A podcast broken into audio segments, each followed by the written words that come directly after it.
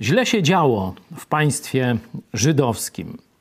Większość ludzi poszła za fałszywymi bogami, za Baalem, jakimiś szaszerami i różnymi takimi. Część być może w nic nie wierzyła. Przy prawdziwym Bogu została tylko garstka. E, prorok Eliasz myślał, że tylko on. Cóż było robić? Postanowił dla całego Izraela przeprowadzić eksperyment chemiczno-fizyczny, by udowodnić istnienie Boga i by pokazać, który Bóg jest prawdziwy.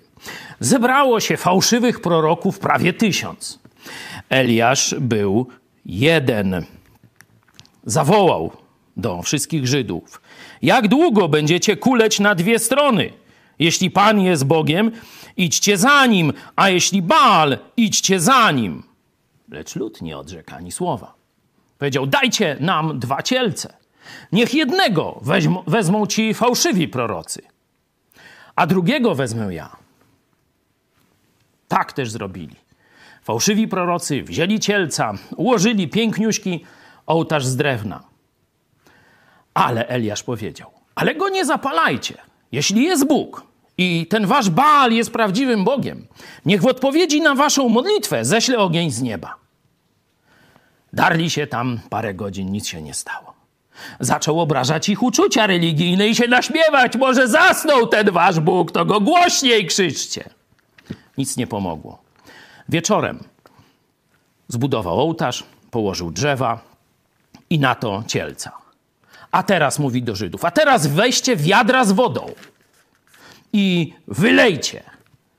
I jeszcze raz, i jeszcze raz, aż rów wokół ołtarza był pełen wody, a całe drwa były mokre. I teraz zwrócił się z prostą modlitwą do Boga Biblii: Boże, pokaż ludziom swoją moc.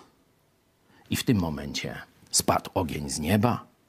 Gdy tedy to cały lud zobaczył ten eksperyment chemiczno-fizyczny, padł na twarz, mówiąc: Pan jest Bogiem, Pan jest Bogiem. Zobaczcie. A mówią, że chrześcijaństwo jest nienaukowe.